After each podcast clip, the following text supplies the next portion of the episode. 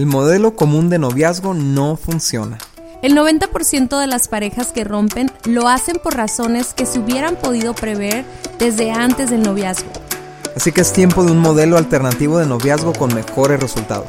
Nosotros somos Dani y Cintia y este es nuestro podcast Noviazgo Alternativo.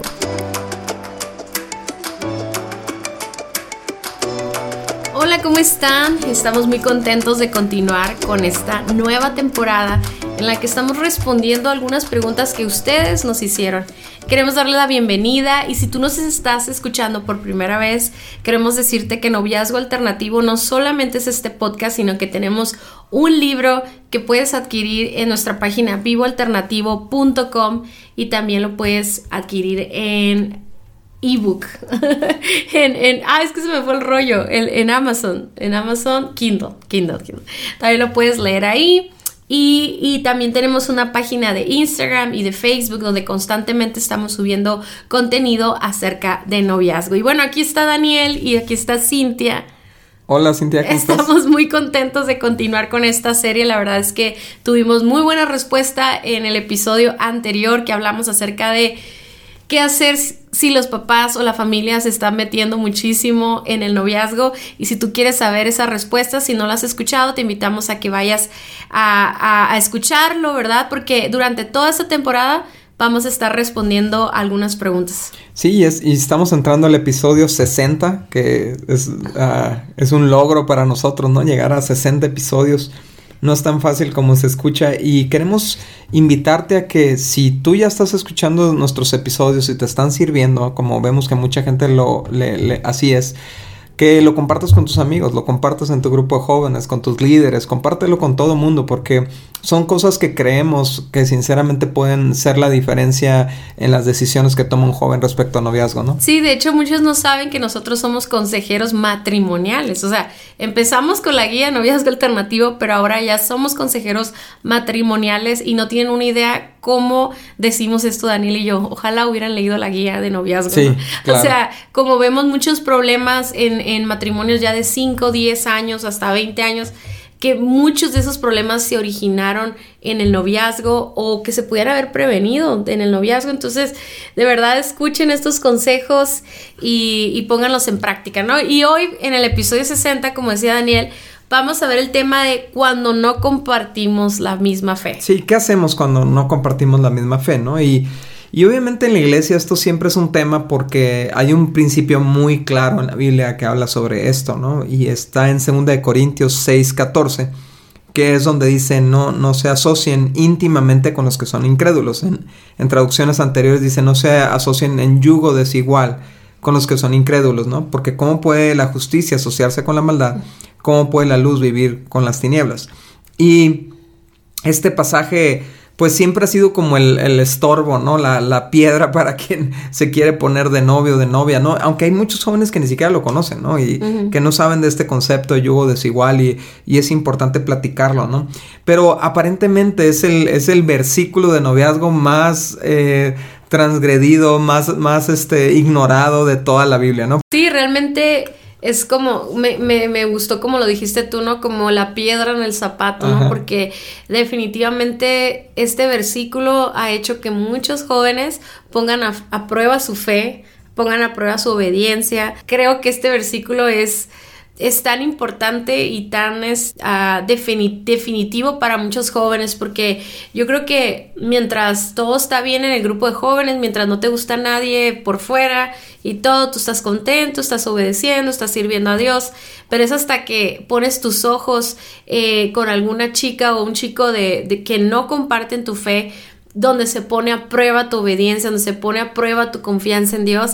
Este versículo hace como llegar a ese punto de continúo no, confío no, obedezco no. Y creo que este versículo es, es uno de tantos pasajes de la Biblia donde Dios nos hace estas recomendaciones y esas instrucciones y mandamientos, ¿no? Sí, de hecho, eh, digo, hay, yo sé que de repente encontramos cosas en la Biblia que podemos decir, no, pues eso fue idea de Pablo, ¿no? Porque nomás lo menciona ahí, nunca se vuelve a mencionar en otras partes, pero esto en realidad es un tema en la Biblia, o sea, es, es un tema que tú te vas a encontrar a lo largo de toda la Biblia Desde el Génesis y, bueno, ahora aquí en, hasta Corintios, ¿no?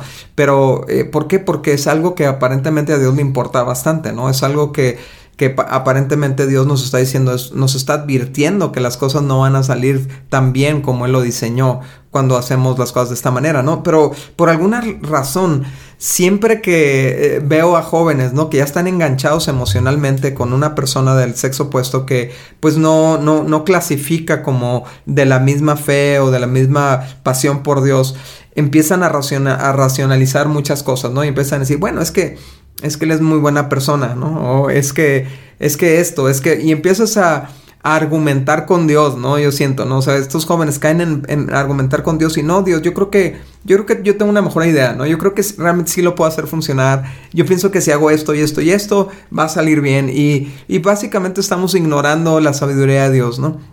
Entonces queremos empezar hablando por las personas que, que, están considerando iniciar una relación, que todavía no tienen un noviazgo, pero ya les gusta a alguien, ya alguien te está tirando el rollo, ¿no? De, ah, como decimos en México, y alguien te está, eh, digamos, cortejando, siguiendo de la universidad, del trabajo, de otros ambientes, de otros entornos, y, y que no, realmente no son cristianos como tú, ¿no? Creo que necesitamos iniciar con eh, esas personas que todavía no tienen novio, eh, necesitas preguntarte por qué quieres tener una pareja, por qué quieres tener una relación de noviazgo. Si, si tu propósito es el matrimonio, si esa es tu prioridad y para eso te estás poniendo como novio, necesitas eh, entender que el propósito del matrimonio no se trata de que escojas a una persona que te guste muchísimo solamente o con la que te lo lleves muy bien. Se trata de que el propósito del matrimonio es, es encontrar esa persona con la que te puedas fusionar, que pueda haber tal unidad y tal, tal, tanta intimidad que son uno, ¿no? Entonces, si yo entiendo el concepto del matrimonio, entiendo el propósito, entonces voy a entender que cuando yo escojo un novio o una novia, no se trata nomás de la calidad de la persona, no se trata de rechazar los talentos, eh, las, las, virtudes, las, virtudes las aptitudes, todo, o, o hasta el físico de la persona. Se trata de que estoy escogiendo una persona para lograr ese, esa unidad y tiene que haber un potencial de unidad. Entonces, si yo, si yo te, tomo eso en cuenta, o sea, porque si obviamente lo están escuchando jóvenes que tienen 14, 15 años, que solo quieren ser una novia, un novio para pasar el rato, pues ya hablamos la semana pasada de eso, que el noviazgo no es para un adolescente, el noviazgo estamos hablando de dos personas adultas que han decidido ya entrar en una formalidad para casarse, ¿no? Entonces, si, si, si me está escuchando alguien que dice, sí, Cintia, yo quiero casarme, yo quiero buscar una pareja con la que yo pueda casarme, entonces necesitas recordar el propósito del matrimonio o su función, por así decirlo, en el que hay que, hay que complementarnos, hay que, hay que hacer esta unidad, esta fusión. Por eso no nos vamos a ir solamente por, por las cualidades de la persona, sino este, esta palabra que a nosotros nos gusta mucho, potencial de unidad, ¿no? Sí, y fíjate, es, es muy importante aclarar que son dos criterios que necesitamos considerar por separado, no juntos. Porque gente dice, bueno, es que yo conozco cristianos que son unos patanes y que son unos irresponsables y son unos flojos. Entonces, ¿por qué tendría yo que estar forzado a buscar dentro de la iglesia? Bueno, es que son dos características. Una cosa es que sean personas de fe y otra cosa es que tengan el, sean personas de calidad, digamos, ¿no? De carácter. O de carácter, ¿no? Hombres o mujeres desarrolladas. Estos son dos conceptos separados. Entonces, no por el hecho de que has tenido malas experiencias en la iglesia con hombres o mujeres de poco carácter, significa que eso te da luz verde para como ignorar este principio, ¿no? Sí, o sea, empiezas eh, lo que yo entiendo y creo también es que no es que no vamos a fijarnos en que nos guste o que sea una buena persona, responsable, trabajador, eh, que tenga los mismos gustos en ciertas áreas o expectativas de vida.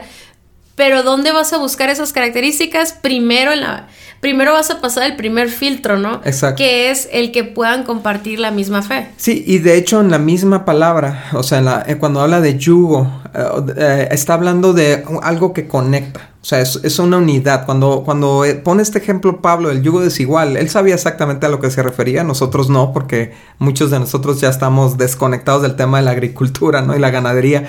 Pero el yugo era, e, es, esta pieza de madera que, que se ponía con, el, con el que se conectaban a dos animales para que jalaran la carga. Y cuando Pablo dice, no te unas a yugo desigual, era porque era cuando se, se tenían que utilizar dos animales de diferente especie, ¿no? O de diferente peso.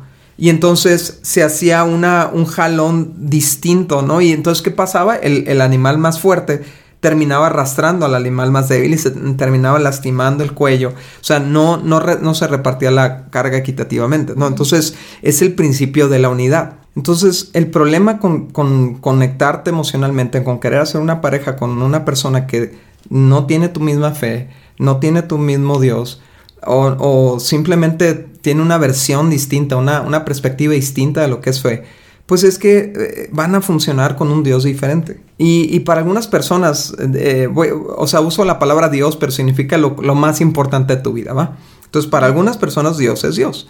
Para otras personas lo más importante es el trabajo, para otras personas el desarrollo personal, para otras la salud, para otras personas el dinero, para otra persona puede ser los títulos, para otra persona el sexo, para otra persona el placer. O sea, eh, eh, necesitamos tener el mismo Dios porque de ahí va a partir todo lo demás.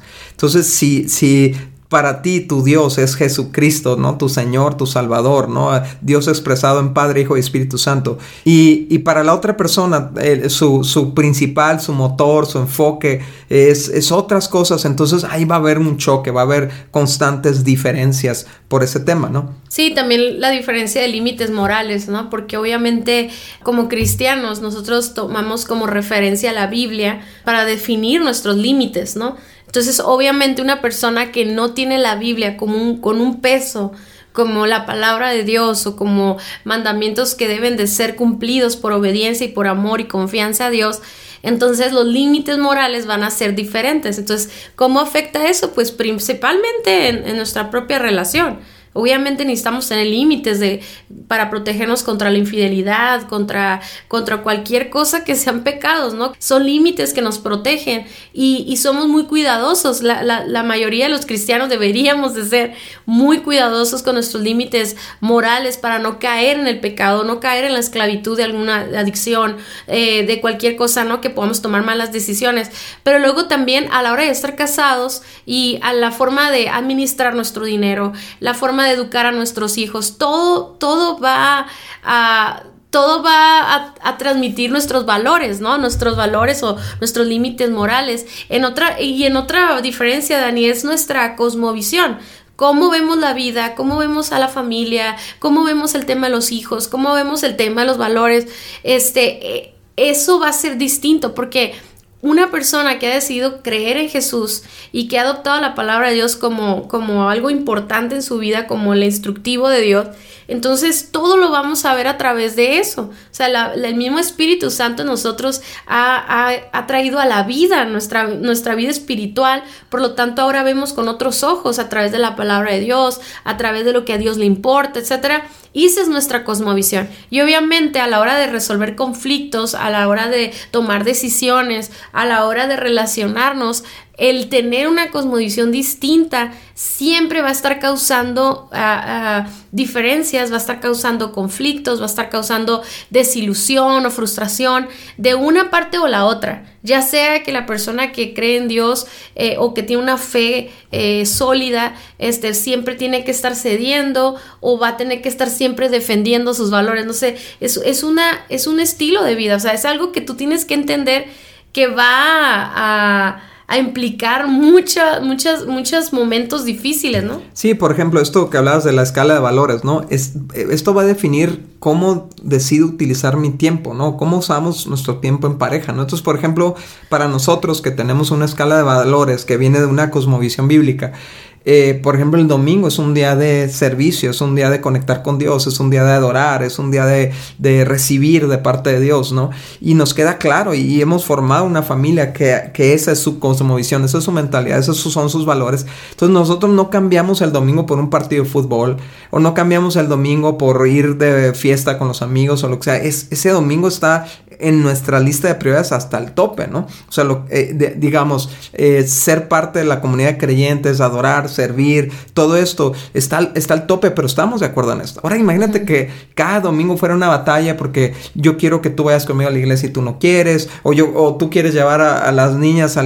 a la iglesia y yo no te dejo, y eso viven muchos matrimonios, ¿no? O por ejemplo, cómo usamos el dinero también tiene que ver con nuestra cosmovisión, con nuestra escala de valores, ¿no? ¿A qué le damos más importancia?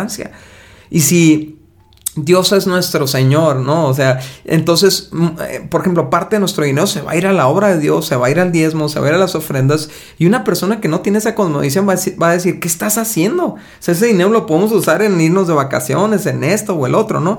Pero eh, ahí, ahí, es donde se van a dar los encontronazos, ¿no? También, obviamente, en cómo invertimos nuestras energías, nuestros talentos, todo eso va a estar determinado por nuestra cosmovisión. También las diferentes ah, formas de relacionarnos con otros o los círculos sociales que tenemos, eso, eso también va a ser definitivo, ¿no? O sea, si yo soy una persona cristiana que me voy a una iglesia, voy a un grupo de jóvenes, tengo amigos, pero si, si mi pareja es, lo hice fuera, y, tiene sus propios amigos y tenemos otros círculos sociales.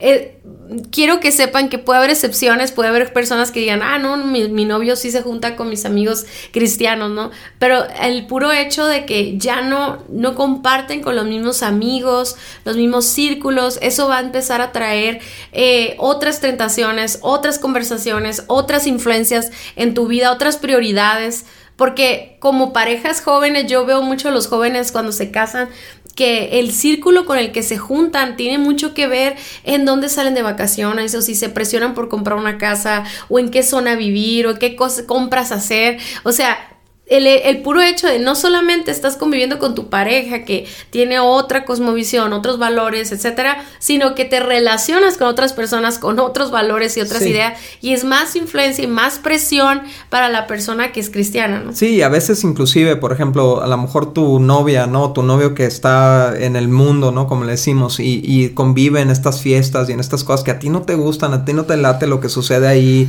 las sustancias, las bebidas que se manejan ahí, los amigos y amigas que participan de esas fiestas y sus límites morales. Entonces em, eso empieza a ocasionar broncas, ¿no? Porque a lo mejor tú no quieres ir, y pero él sí quiere ir o ella sí quiere ir, entonces va y tú estás todo nervioso porque no sabes qué está haciendo, no sabes con quién está, ¿no? Entonces eso, eso trae diferencias, ¿no? O sea, estas cosas diferentes traen diferentes, diferencias, ¿no? ¿Qué otra diferencia vamos a tener? Bueno, diferencias en expectativas de los roles espirituales en la familia. O sea, eh, una persona creyente eh, cuando sueña y visualiza una familia cristiana, pues visualiza cómo su esposo o su esposa va a participar activamente en el liderazgo espiritual de su casa, ¿no? Sobre todo, eh, digamos, una mujer espera, sueña y anhela que su esposo tome la dirección espiritual de su casa, que sea el primero en orar por su familia, que sea el primero en, querer ir a la iglesia, en servir, etcétera, etcétera, ¿no? En, en compartirles a sus hijos una palabra de parte de Dios. Y a lo mejor tú te estás tú estás pensando que puedes como ignorar este hecho y después abordarlo y después va a suceder y no, no, no, es, que eso desde ahorita ya lo puedes ver. O igual como, como hombre, ¿no? O sea, eh, eh, es bien importante para los hombres que están escuchando esto, ¿no? Que son cristianos, que, que, que tienen una, una expectativa, una familia cristiana, que tus hijos van a pasar gran parte de su tiempo con su mamá. Y van a, así como van a alimentarse de, de, ella, de su cuerpo, ¿no? Al amamantar, también van a alimentarse de sus valores y también van a alimentarse de su forma de hablar y, y de sus actitudes y todo eso, ¿no? Entonces, eh, obviamente, si queremos formar una familia cristiana, necesitamos buscar un cónyuge cristiano, ¿no? Sí, sí, y también eso conectado a lo que decías ahorita, pues la, la disciplina, ¿no? Con en la crianza de nuestros hijos. Y ya lo mencioné un poquito anteriormente, pero definitivamente yo creo que ya muchas, muchas parejas pueden sobrevivir a lo mejor algunos años. Eh, ahí como que lidiando con estos, estos conflictos y tal vez ser muy accesibles, tal vez tener una actitud muy, muy amigable y, tratar de ser muy amigables, tolerantes, y todo, pero si llega un punto en el que en el que se va a marcar la diferencia va a ser en la hora de la crianza y las expectativas de los roles espirituales. Yo creo que podemos hacer todo lo demás que comentamos, podemos hacer, podemos decir, no es que mi novio no toma, es que mi, novia no toma, no le gustan las fiestas, no es que mi, mi mi novio o mi novia le encanta ir a la iglesia, le encanta ir al grupo de jóvenes. Todo eso va puede llegar a pasar. O sea, quiero decirlo, Dani, porque estamos dando ejemplos extremos, pero entiendo que muchos pueden decir, no, no, mira, es simpatizante, mira, viene conmigo y todo. Pero tienes que entender que una vez casados y una vez teniendo hijos, estas expectativas, estos roles, esta, esta dinámica de criar y educar y fomentar temor de Dios, va a llegar un punto en el que, en que se va a ver la diferencia y, y, se va a sufrir la diferencia. Sí, y es que no son, no son diferencias superficiales son fundamentales. ¿Por qué? Porque vienen de, un, de, de la raíz del corazón. O sea, si tú amas a Dios, entonces eso va a determinar tus límites morales, va a determinar tu cosmovisión, va a determinar tu escala de valores, va a determinar todo esto. Viene de lo más profundo de tu ser, de tu idiosincrasia, ¿no?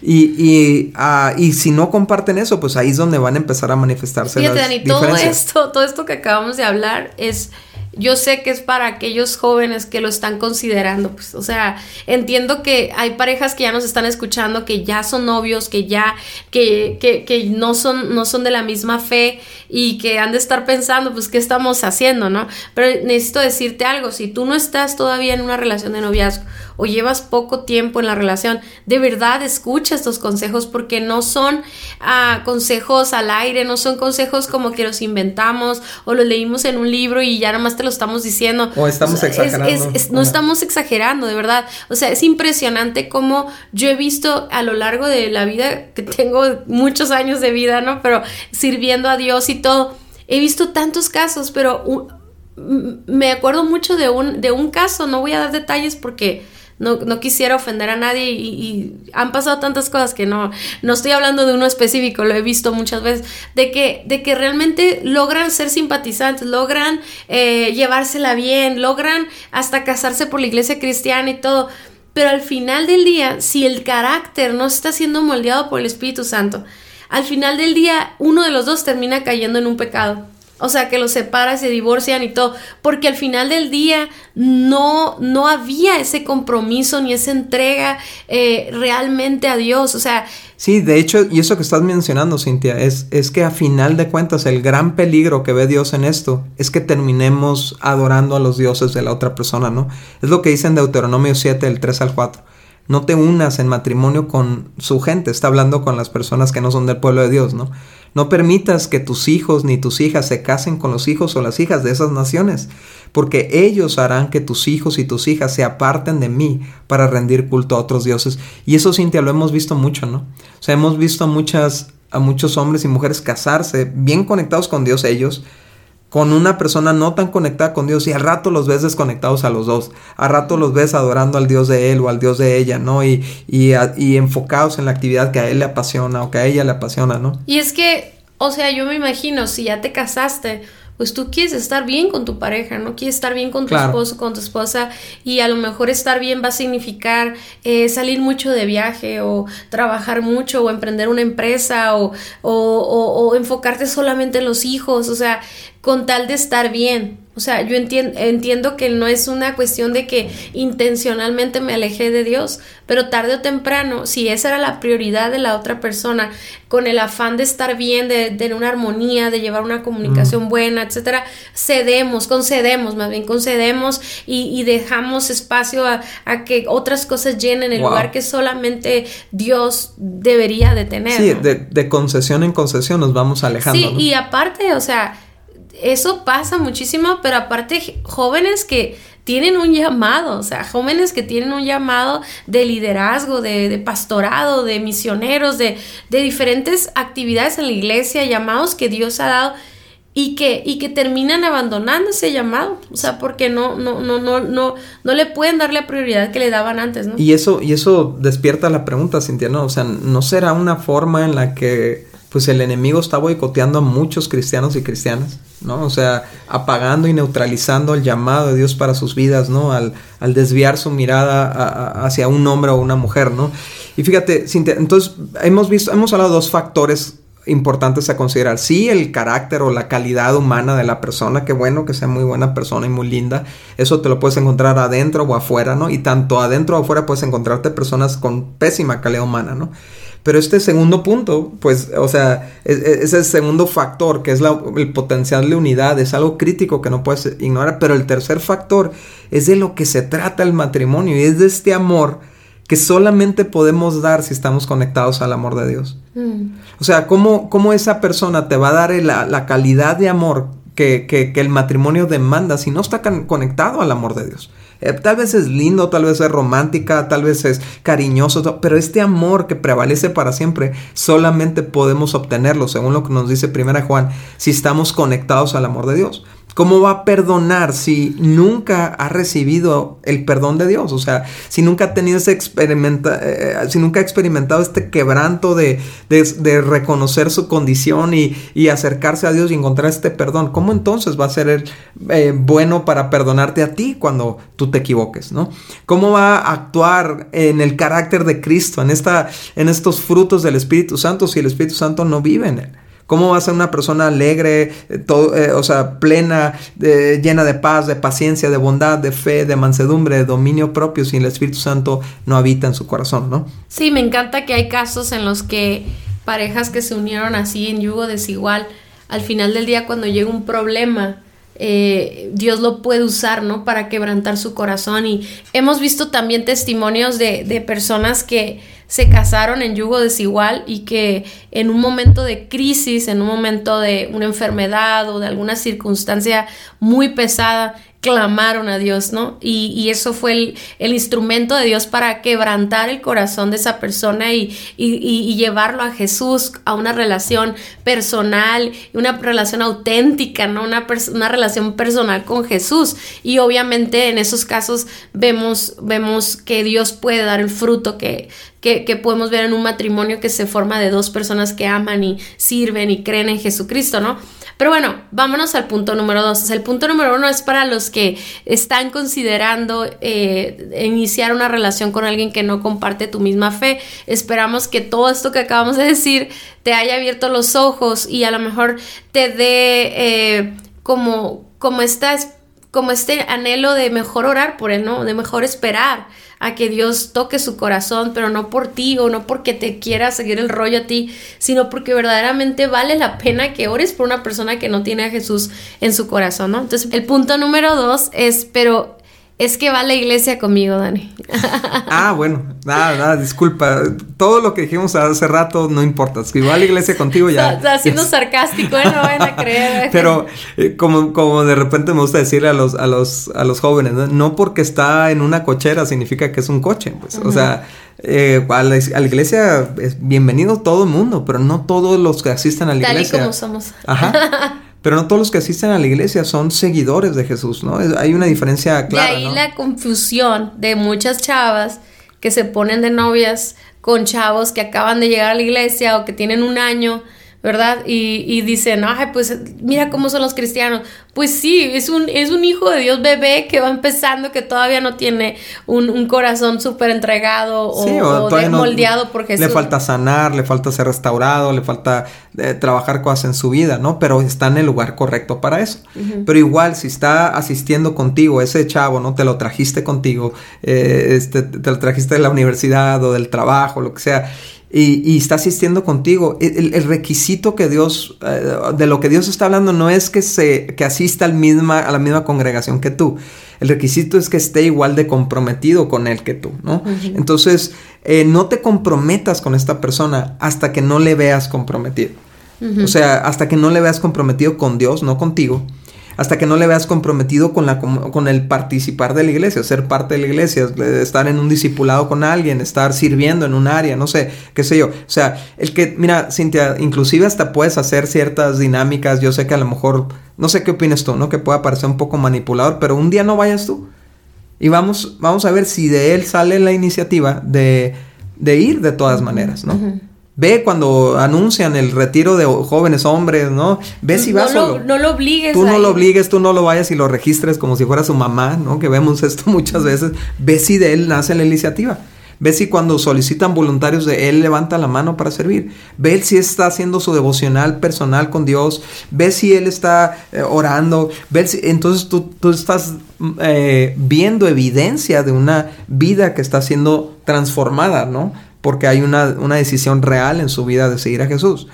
Pero si solamente lo está haciendo por agradarte a ti, entonces tan pronto como te tenga asegurada, va a dejar de hacer las cosas para agradarte a ti. Sí, claro, y, y al final del día, pues nuestra relación con Dios asegura un crecimiento constante, una madurez constante dentro y fuera de la iglesia, mientras me ven y no me ven. Entonces, eh, crea este temor a Dios, ¿no? De respetar, de honrar, de, de tener límites, etcétera. Y si no existe eso, si no existe ese compromiso, pues somos vulnerables, ¿no? Tanto cualquier persona es vulnerable a caer en cualquier tipo de, de, problema, de pecado, de traición dentro y fuera del matrimonio, ¿no? Entonces, eso, es muy importante, Ana. Yo estoy de acuerdo contigo y creo que, que poner esas pruebas, aunque suena raro, yo creo que es lo correcto.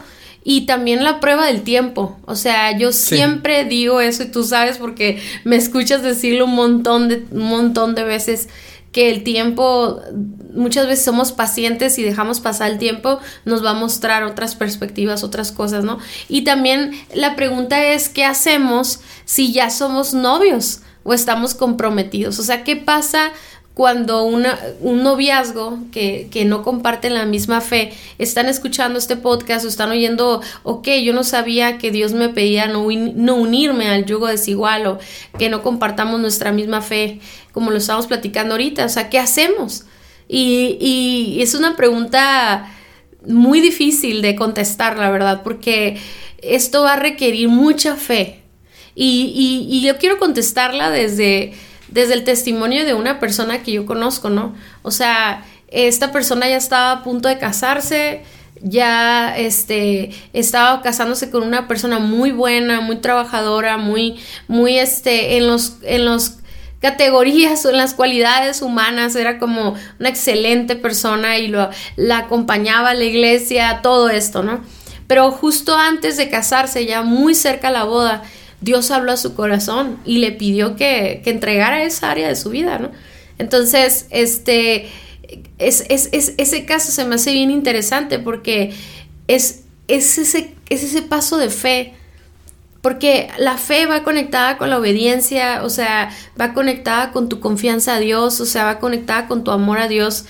Y si tú estás, crea tú estás formando algo tan importante como un matrimonio, una familia, y tú amas a Dios, o sea, tú quieres a Dios en tu familia, tú quieres a Dios en tu matrimonio.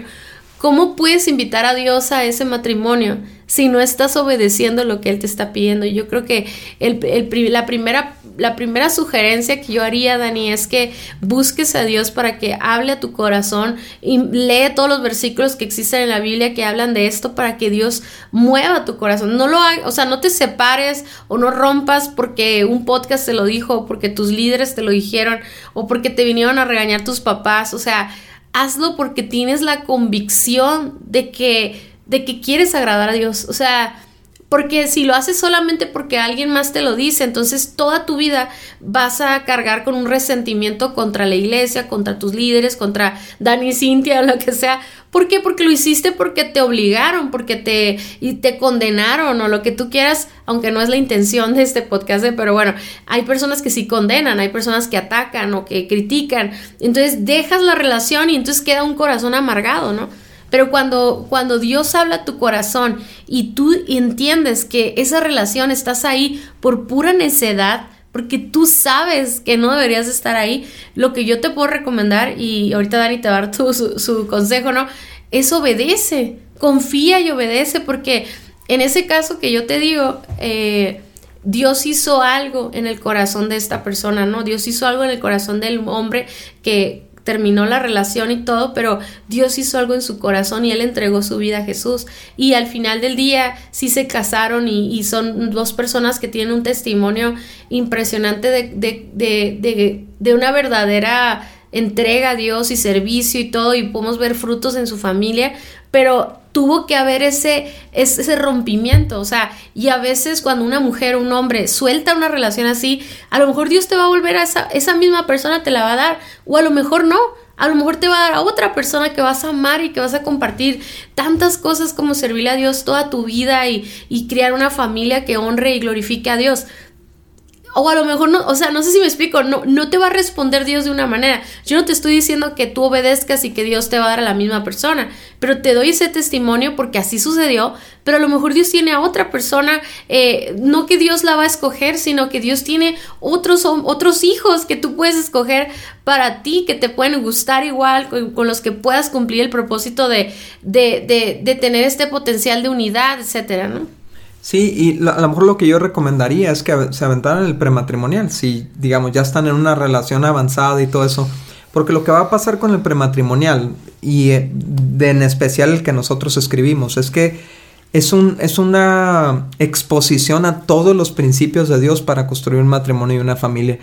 Y entonces ahí, y, y, justo el prematrimonial crea ese espacio para debatirlo, digamos, ¿no? Para debatir esos principios y ver si realmente estamos de acuerdo de acuerdo los dos en, en hacer las cosas conforme a Dios lo dice. Entonces, ahí es donde, amiga, te vas a dar cuenta si, si, si tu novio realmente quiere formar una familia de fe, realmente quiere formar un matrimonio cristiano o solo te está siguiendo la, la onda, ¿no?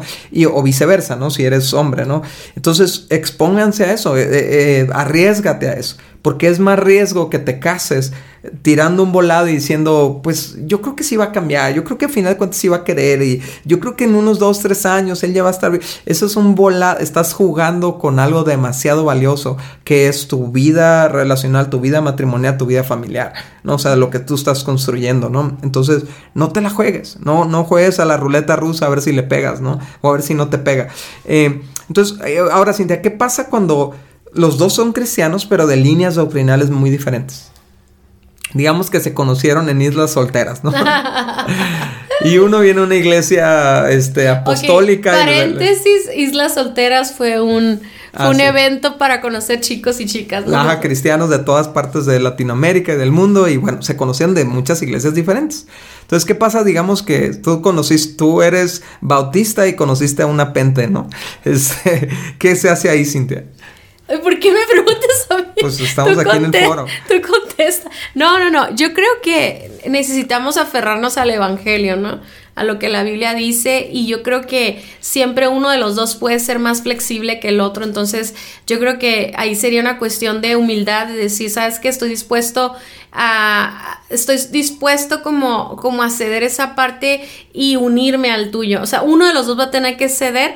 O en el siguiente caso sería bueno, otro, bueno, otra opción sería buscar una iglesia que no tuviera una denominación, que se enfocara solamente en el Evangelio y, y tal vez no tener tan, tan marcada una denominación para que ninguno de los dos les sufra, ¿no? Ahora, en ese tipo de detalles yo siento que se sale mucho aflora mucho el orgullo y la soberbia, ¿no? ¿Por qué? Porque obviamente si yo considero que mi doctrina, o mi, más bien mi, no es mi doctrina, sino bueno, mi, mi denominación es mejor que la tuya, entonces, pues se me hace como, se me hace raro, ¿no? Porque creo que lo que importa no es tanto la denominación, sino el evangelio eh, íntegro, ¿no? El, el, entender quién es Jesús, aferrarnos a su palabra, dirigir nuestras vidas a través de todo el concepto o la cosmovisión bíblica. Entonces, al final del día, detalles de la denominación no me deberían de afectar yo unirme a otra denominación.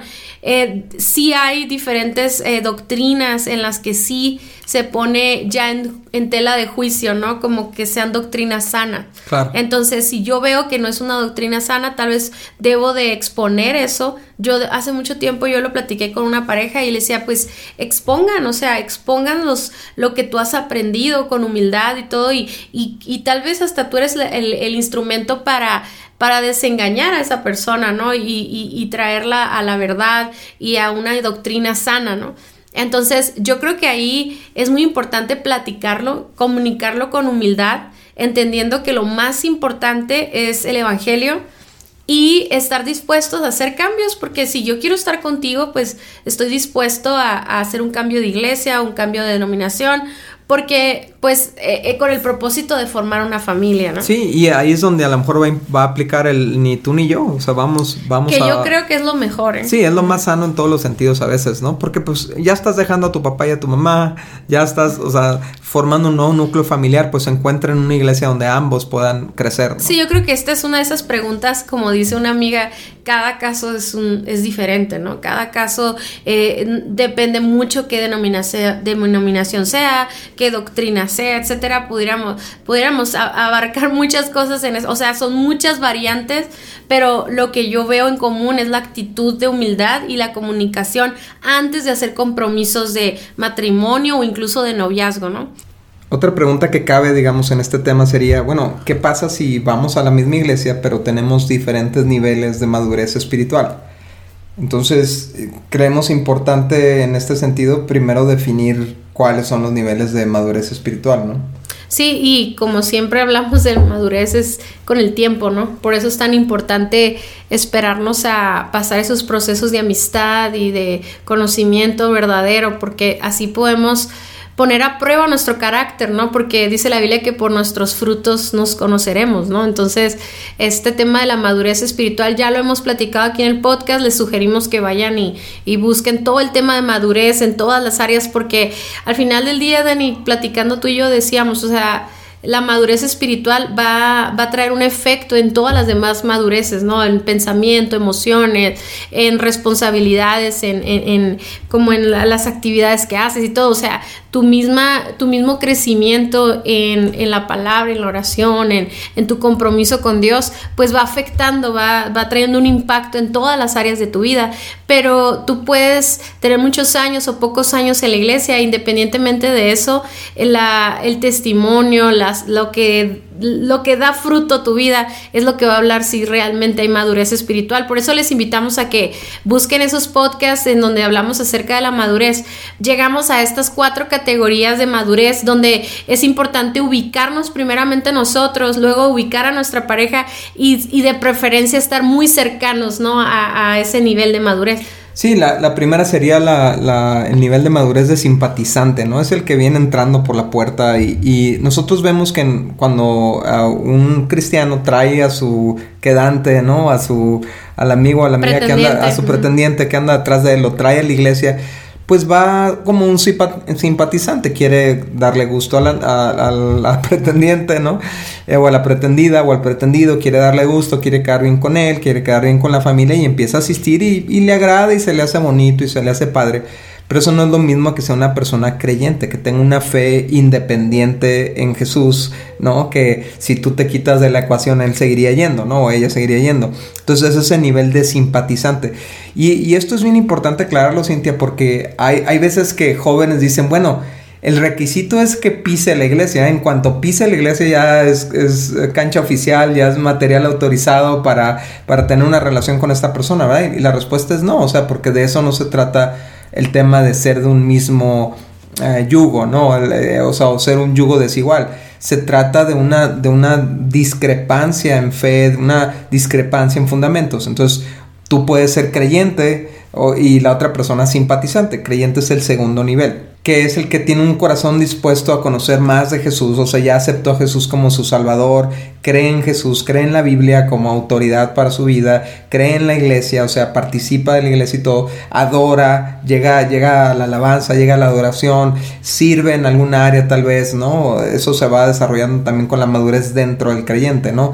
Ah, y ya llega un punto de madurez donde también ya contribuye económicamente o contribuye de otras formas, ¿no?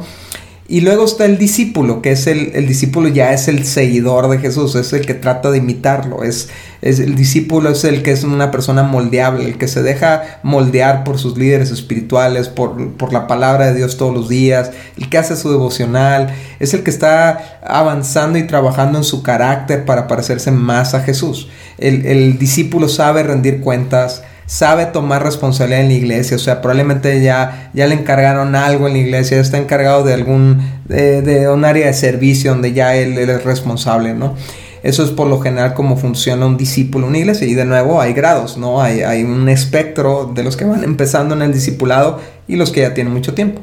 Y el último nivel sería el que cuida de otros que ese ya es, ya es como el, es como en la vida natural, ¿no? Donde tú al principio pues eres un bebé, cuidan de ti, después vas creciendo y te, te, aprendes a alimentar a ti mismo, pero llegas al punto donde ya cuidas de tus hermanitos o te casas y tienes a tus propios hijos y los cuidas a ellos, ¿no? Y esto ya es otro nivel de madurez, donde ya no nada más vemos por nuestra salud espiritual, sino que cuidamos de llevar a otros en un proceso de madurez, ¿no? Entonces, como comentaba Cintia, ¿no? Este, no sé si puedas elaborar más sobre esto, pero sobre cómo, cómo es importante estar en el mismo nivel de madurez, ¿no? Sí, uh, recuerdo, yo sé que lo digo mucho, pero recuerden que no se trata de cuántos años tienes en la iglesia. Tú puedes tener 20 años en la iglesia y continuar como un simpatizante nada más, ¿no? Y de igual manera puedes tener tres años o dos años y ya ser una persona comprometida porque Dios nos toma y a la medida de la disposición de nuestro corazón y obediencia, pues vamos avanzando porque al final del día esta madurez no, no es en nuestras fuerzas, sino es qué tanto, qué tanto espacio le estamos dando a Dios en nuestros corazones, ¿no? Pero ya que tenemos definido eso, obviamente no ponemos niveles ni, ni grados ni nada de eso, simplemente nos damos una idea en qué etapa está la persona que me gusta. Lo que nosotros les sugerimos es que no estén en etapas muy separadas, ¿no? Este tema es muy parecido a lo de la edad, o sea, no tiene nada de malo que te cases con alguien, a lo mejor una mujer que se casa con alguien menor que ella, o sea, no es prohibido, ¿verdad? Sin embargo, va a tener sus, sus, este, retos. sus retos, ¿no? También un hombre que es muy grande y se casa con una persona que a lo mejor le llevas, no sé, siete años, pues claro, o sea, no, no tiene nada de malo si son mayores de edad y todo, pero al final del día va a tener esos retos, ¿no? Entonces, en el área espiritual, eh, estamos hablando de que una persona madura espiritualmente tiene la capacidad de enfrentar eh, problemas, de enfrentar circunstancias difíciles con fe, con estabilidad, creyéndole a Dios. Eh, una persona madura es una persona que va a tomar responsabilidad de su hogar, de sus roles espirituales, etc. Entonces, si tú, si tú ya estás en la etapa de discípulo y, de repente, a lo mejor una mujer, ¿no? Que ya está en una etapa en que casi, casi está cuidado de otros y de repente te enamoras a lo mejor de un hombre que apenas es un creyente, ¿no? Obviamente eso va a traer una diferencia, eh, pues que se va a notar, ¿no? Sin embargo, si tú eres paciente, o sea, puedes esperar a que esa persona crezca en madurez. El, hecho de enamorarse muchas veces es, es, un riesgo porque toma el lugar que le corresponde a Dios, ¿no? Cuando nosotros somos recién creyentes y empezamos a buscar de Dios, empezamos a leer la Biblia, nos congregamos, hacemos amigos en la iglesia y todo, pero si, si cambia la pasión a, un enamoramiento, puede que retrase esa madurez, ¿no? Entonces es muy importante que si eres hombre o mujer puede suceder también. Hay muchos casos que nosotros conocemos que nos duele mucho porque nunca llegó esa madurez, pues, o sea, tú puedes actuar por fe, decir, no, es que sí, va a crecer, se va a comprometer y todo, y, qué padre que tengas fe, pero al mismo tiempo, pues es, es sabio darle el tiempo para ver el fruto, ¿no? Ahora, una persona que es simpatizante, eh, no, nosotros no creemos que Dios no pueda tocar su vida, pero siempre tienes que considerar el hecho de que puede que no. Y ese puede que no es súper grave, pues. Son cosas, cosas que no vale la pena arriesgarse y que muchas veces los jóvenes, por un caso de 100, ¿verdad? Que sí, sí se convirtió, sí se entregó, sí, está, sí tiene un llamado, etcétera de repente dices, no, pues a fulanito de tal le funcionó, entonces yo también me aviento, ¿no? Pero sí debes de, de, de considerar que estadísticamente la gente que, que, se casa con alguien completamente separado de su madurez, tiene muchos problemas en su matrimonio, batalla mucho en, la cuestión de, de, organizarse en los límites morales, en la educación de sus hijos, etcétera. Al final del día, Daniel y yo no estamos diciendo que Dios no puede tocar su vida y que Dios no puede madurar a esa persona. No lo estamos diciendo. Pero fíjate, Cintia, se me hace bien interesante como, por ejemplo, una, una persona que ya tiene un nivel de madurez que está cuidando de otros a lo mejor está, anda de novia, anda de novia, o sea, está casando con una persona que solamente tiene un nivel de creyente, ¿no? Entonces, bueno, ambos, ambos son creyentes al menos, ¿no? Pero tal vez el creyente todavía no entiende por qué el otro tiene que dedicarle tiempo a otras personas o tiene que estar dedicando tanto tiempo, o sea, porque no tienen esa misma pasión por las almas, ¿no? A lo mejor tienen sí pasión por Dios, comparten eso, pero no por las almas y eso empieza a ocasionar muchos conflictos, ¿no? Por eso es tan importante lo que mencionabas, ¿no? Vamos, eh, eh, más bien, va a tener sus retos y si hay mucha discrepancia, si hay mucha diferencia de niveles de madurez y mientras más similar sea la madurez, mucho mejor va a fluir la relación. Y algo que se hace bien importante, a mí siempre me gusta como salir de la, del cuadro, ¿no? De la caja, de lo que estamos acostumbrados y por eso les estamos dando ejemplos. Les estamos, este, en este caso no hay un blanco o negro, o sea, obviamente blanco y negro es, es casarte con alguien que no cree en Cristo, ¿no? Ya a la hora de, de, de, de, evaluar la madurez y si te conviene o no, la verdad es que dice la palabra que el amor cubre multitud de pecados, ¿no? Entonces, a la hora de, de aceptar los retos con los que vas a enfrentar es una cuestión de amor y de paciencia y de perseverancia, ya la cuestión del matrimonio, ¿no?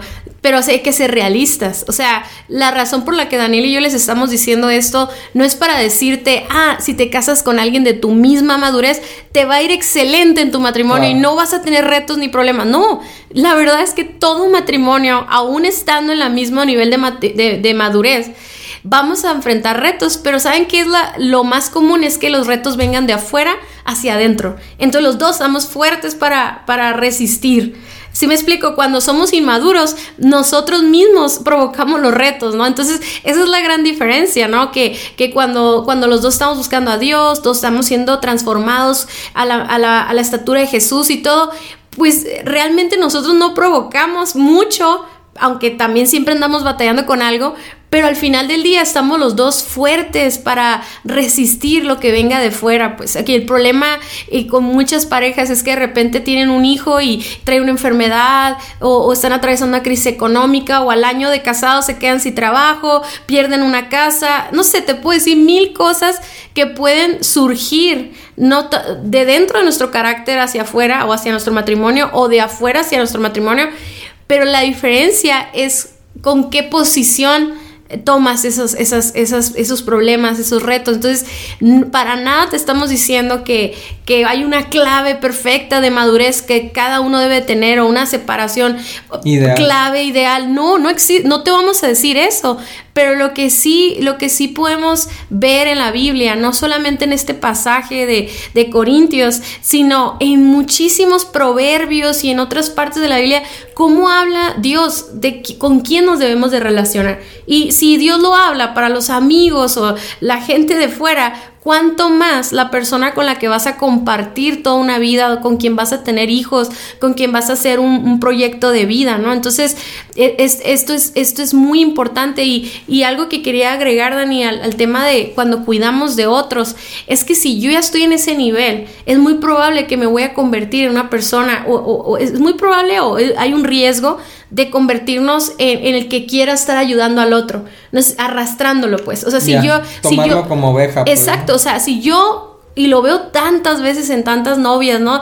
Que ahí andan arreando a su, a su novio para que diezme, para que lea la Biblia, para que se porte bien, para que lea el libro, para que haga el otro.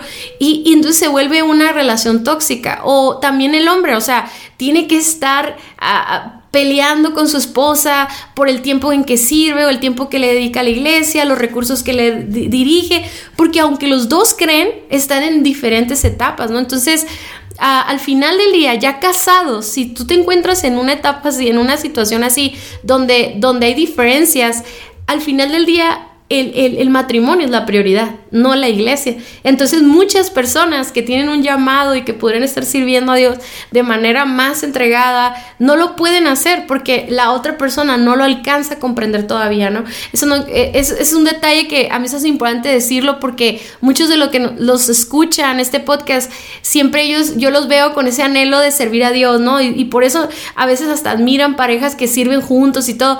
Y eso es lo que tú anhelas. Entonces si tú quieres eso, una persona que, tenga esa compatibilidad o esa, ese potencial de unidad en el servicio a Dios, ¿no? Sí, y de nuevo, ¿no? Si todavía no lo ves, es mejor que esperes a ver si va a suceder, a ver si, si hay una progresión a la madurez o si la persona está estancada. Una tendencia, ¿no? Ajá, una tendencia a la madurez o si la persona está estancada. Entonces, eh, no cometamos el error de, de, evaluar por la fotografía de hoy, ¿no? Más bien la tendencia es lo que nos indica para dónde va Hasta por las historias o los Instagram. Sí, exacto, exacto.